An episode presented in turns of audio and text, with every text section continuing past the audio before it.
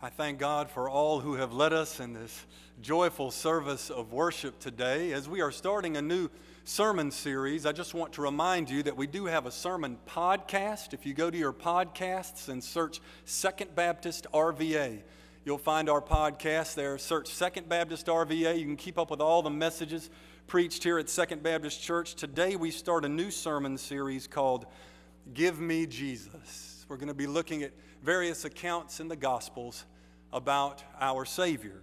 Today, I want to draw your attention to Mark chapter 10.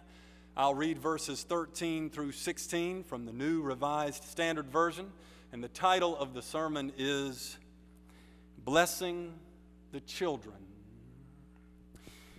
People were bringing little children to him in order that he might touch them, and the disciples spoke sternly to them. But when Jesus saw this, he was indignant and said to them, Let the little children come to me, do not stop them, for it is to such as these that the kingdom of God belongs. Truly, I tell you, whoever does not receive the kingdom of God as a little child will never enter it. And he took them up in his arms, laid his hands on them and blessed them. Let us pray. Oh Lord, in this preaching moment, I simply ask that you would help me to speak your word, help them to hear your word, and Lord, help us all to do your word. I pray in the name of Christ our Lord. Amen.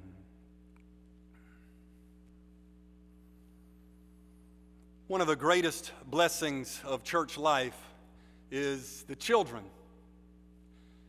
Children transmit joy through their laughter at Wednesday night supper, their banter on the church playground, and their voices singing in worship.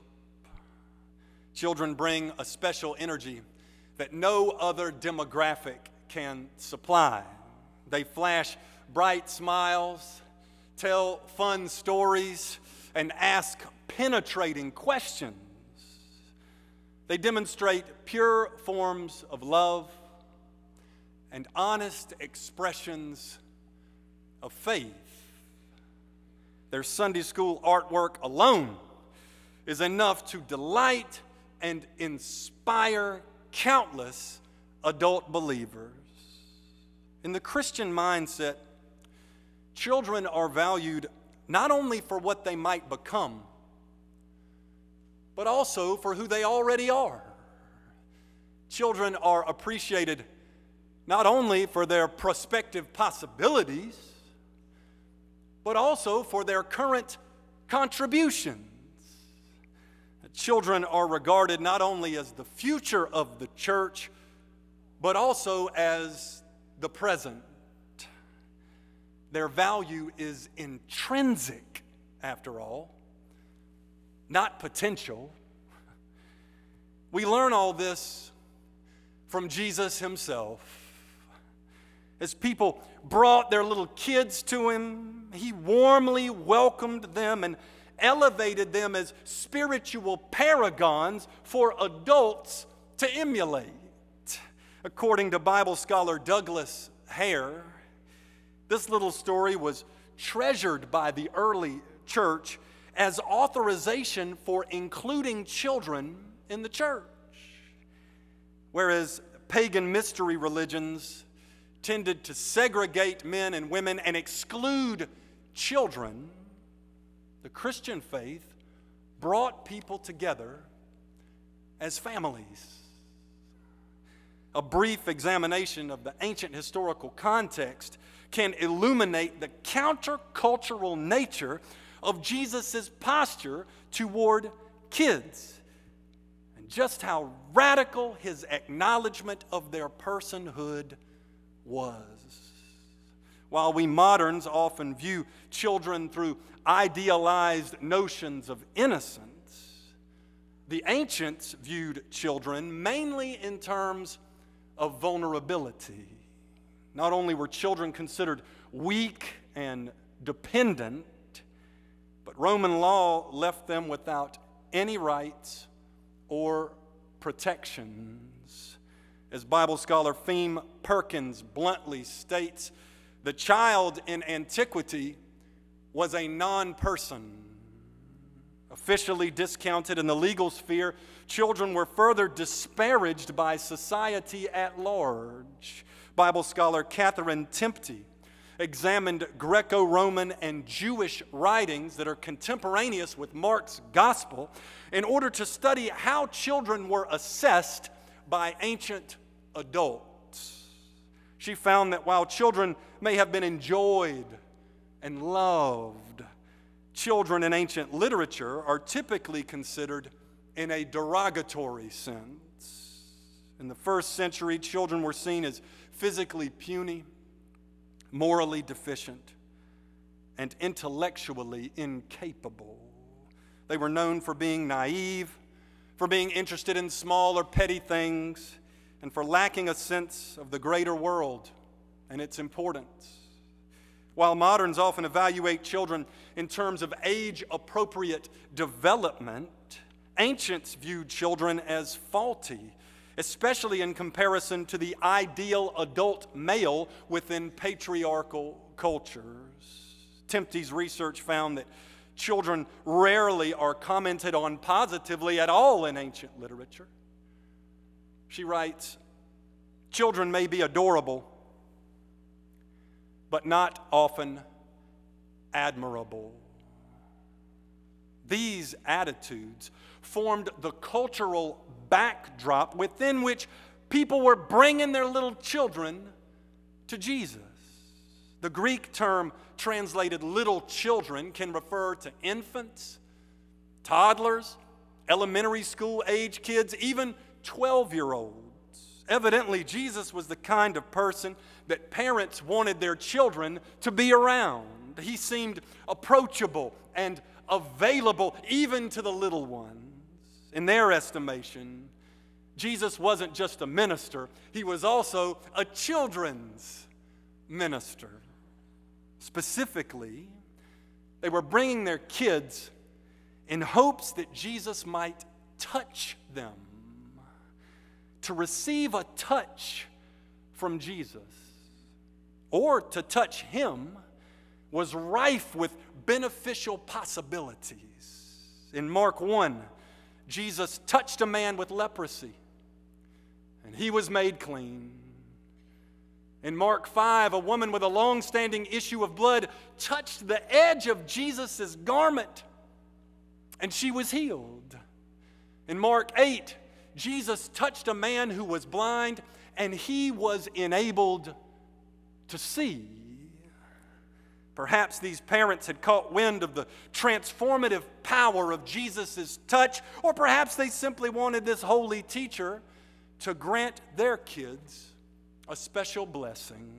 In any case, here they came. Crowds of parents with their children, like Santa Claus was at the mall. Here they came, throngs of grown ups with their little tykes, as if Mickey Mouse was signing autographs and taking pictures. Here they came, all of them together, but the disciples cut them off. They spoke sternly to the moms with babies on their hips. They admonished the dads with toddlers on their shoulders. The Greek term indicates that the disciples rebuked them, reproved them, or reprimanded them. Jesus has no time for your little ankle biters, they said. Don't you know he's too important for your runny nosed rugrats and fussy babies? They said. Move along, folks. Move along, they said, as they put up the red velvet ropes and shooed people away. The disciples were blowing it. They should have known better. Shortly prior to this incident, in Mark chapter 9, Jesus put a little child before them and said, Whoever welcomes one such child in my name welcomes me. It sounds like just as you did it to one of the least of these children, You did it to me. And yet, when actual people brought actual kids to Jesus, the disciples suddenly morphed into a security team to keep the little munchkins at bay. Perhaps the disciples had been so deeply shaped by society's devaluation of children that they struggled to apply Jesus' radical teaching that to welcome a child is to welcome him. In any case, when Jesus saw the disciples obstructing the kids, he was indignant. He was upset. He was angry. He was mad. He was fired up. He kicked over the red velvet ropes and said, Let the little children come to me. Do not stop them, for it is to such as these that the kingdom of God belongs. Jesus demands that children have access to him. He's not too important for them, they're too important to ignore. He's not too high and mighty for them, they're too significant to neglect. He's not too good for them, they're too precious to overlook. The stated reason is that the kingdom of God belongs to such as these.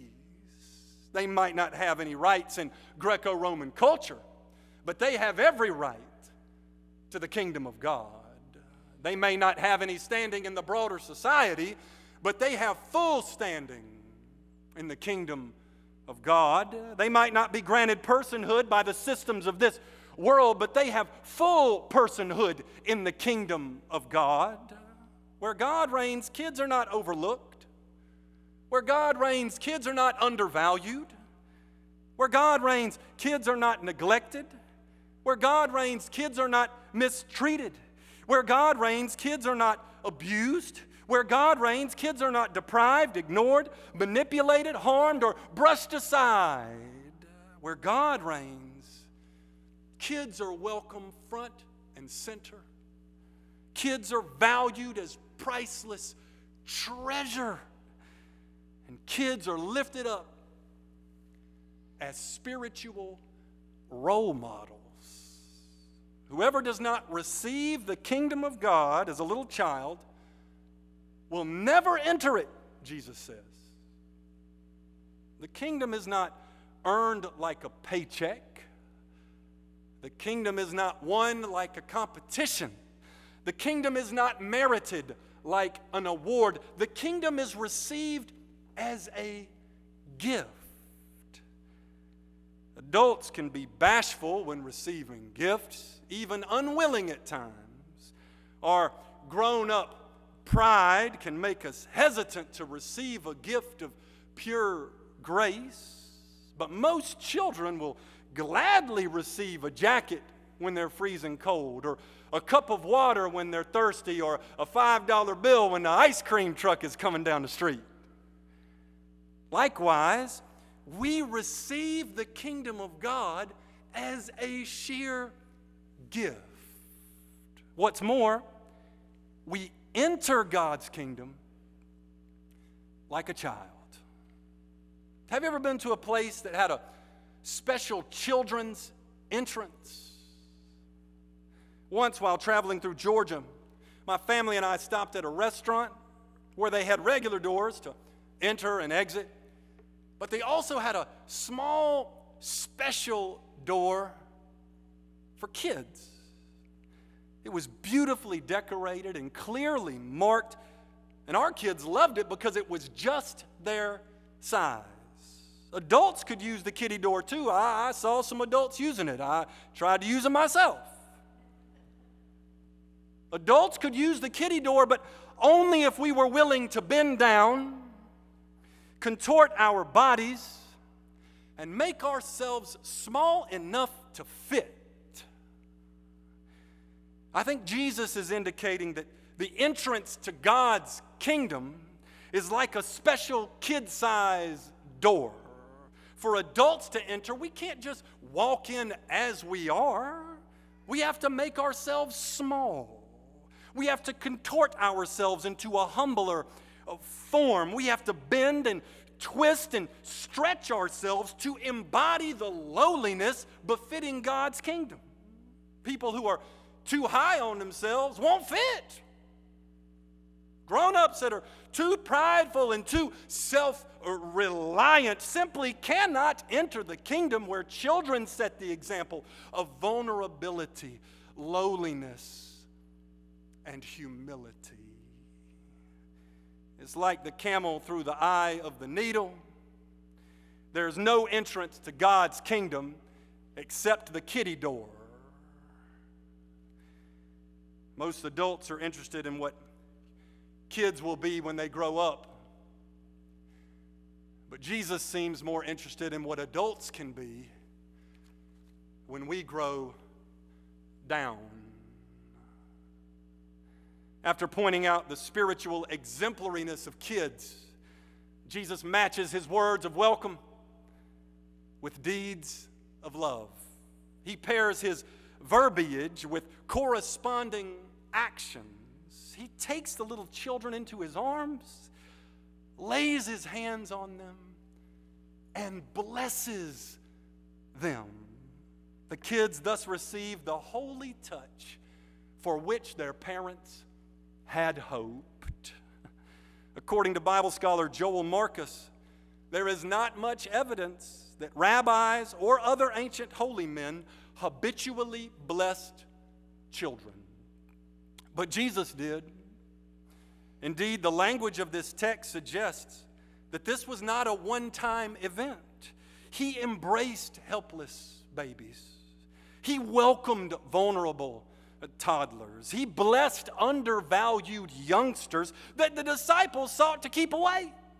They presumed Jesus had better things to do than hold babies or entertain nine year olds. They presumed children were beneath the dignity of the Lord. Did they not notice that Jesus' ministry had a pediatric component throughout? In Mark 5, he revived a 12 year old who had died. In Mark 7, he healed the young daughter of a Syrophoenician woman. And in Mark 9, he cast an unclean spirit out of a little boy. Still, this instance of blessing the children may be the tenderest moment in Jesus' entire public ministry. Think of it. He who calmed the raging sea calmly welcomed children into his presence. He who fiercely stormed the temple gently took infants into his arms. He who blasted the hypocrisy of the religious establishment delicately entertained kindergartners. He who boldly defied rulers and authorities tenderly received fifth graders into his company. To Christ, children are not a bother, but a blessing. To Christ, children are not an annoyance, but an asset. To Christ, children are not devalued, but cherished. Children are awesome. Children are delightful. Children are terrific. Children are brilliant, valuable, phenomenal people. Christ loves children with runny noses and fussy cries. He loves children with messy hair and sleepy eyes. He loves children with pacifiers in their mouths and loveys in their hands. He loves children in the projects and children in the mountains. He loves children in dance class and children playing ball. He loves children in daycare and children at the hospital. He loves children on the spectrum and children with anxiety. He loves children in foster care and children in our own creative learning center. He loves children in the mosque, children in the temple, children on the streets, children at the church. He loves uh, children migrating across dangerous territory with their desperate parents. He loves children that have slept in the subway tunnels in Kiev. He loves children that are cowering amid the ongoing explosions in Sudan. He loves children doing school safety drills that never should have become necessary. He loves children not only for what they might become, but also for what they already are. He loves children not only because of their prospective potential, but also because of their current contributions. He loves children not only because they're adorable, but also because they are admirable. Their smallness, their dependence, their humility, their lack of self consciousness, their lack of pretentiousness, and their receptivity are exemplary in God's kingdom. The way they have to trust someone bigger and stronger than they are captures what it means to have faith in the reign of God. We can learn so very much from the faith of kids. Christ has a special connection with them and they with him. Years ago at another church I served, there was a young girl around the age of eight or nine. She had spoken with her parents about her personal faith in Christ and her desire to be baptized. But when they brought her to talk with me at the church, she clammed up.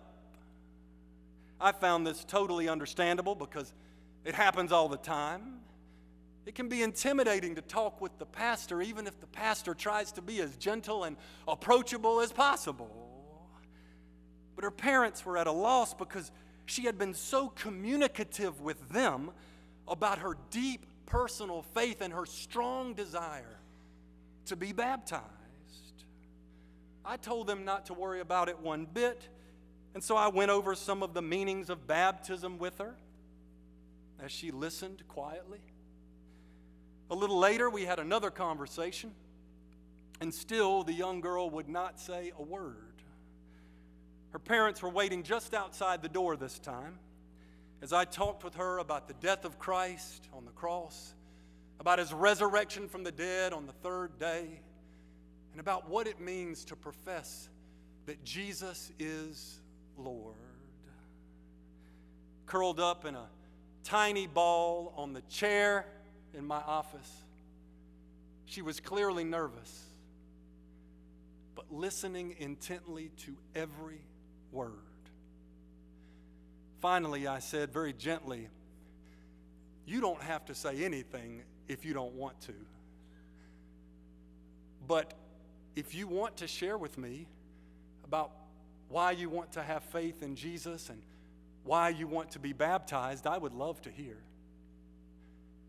And with a quivering lip and a tear rolling down her cheek, she said, Because He's my God and I love him.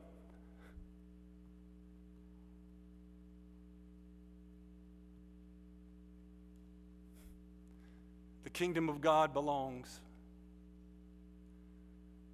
to such as these.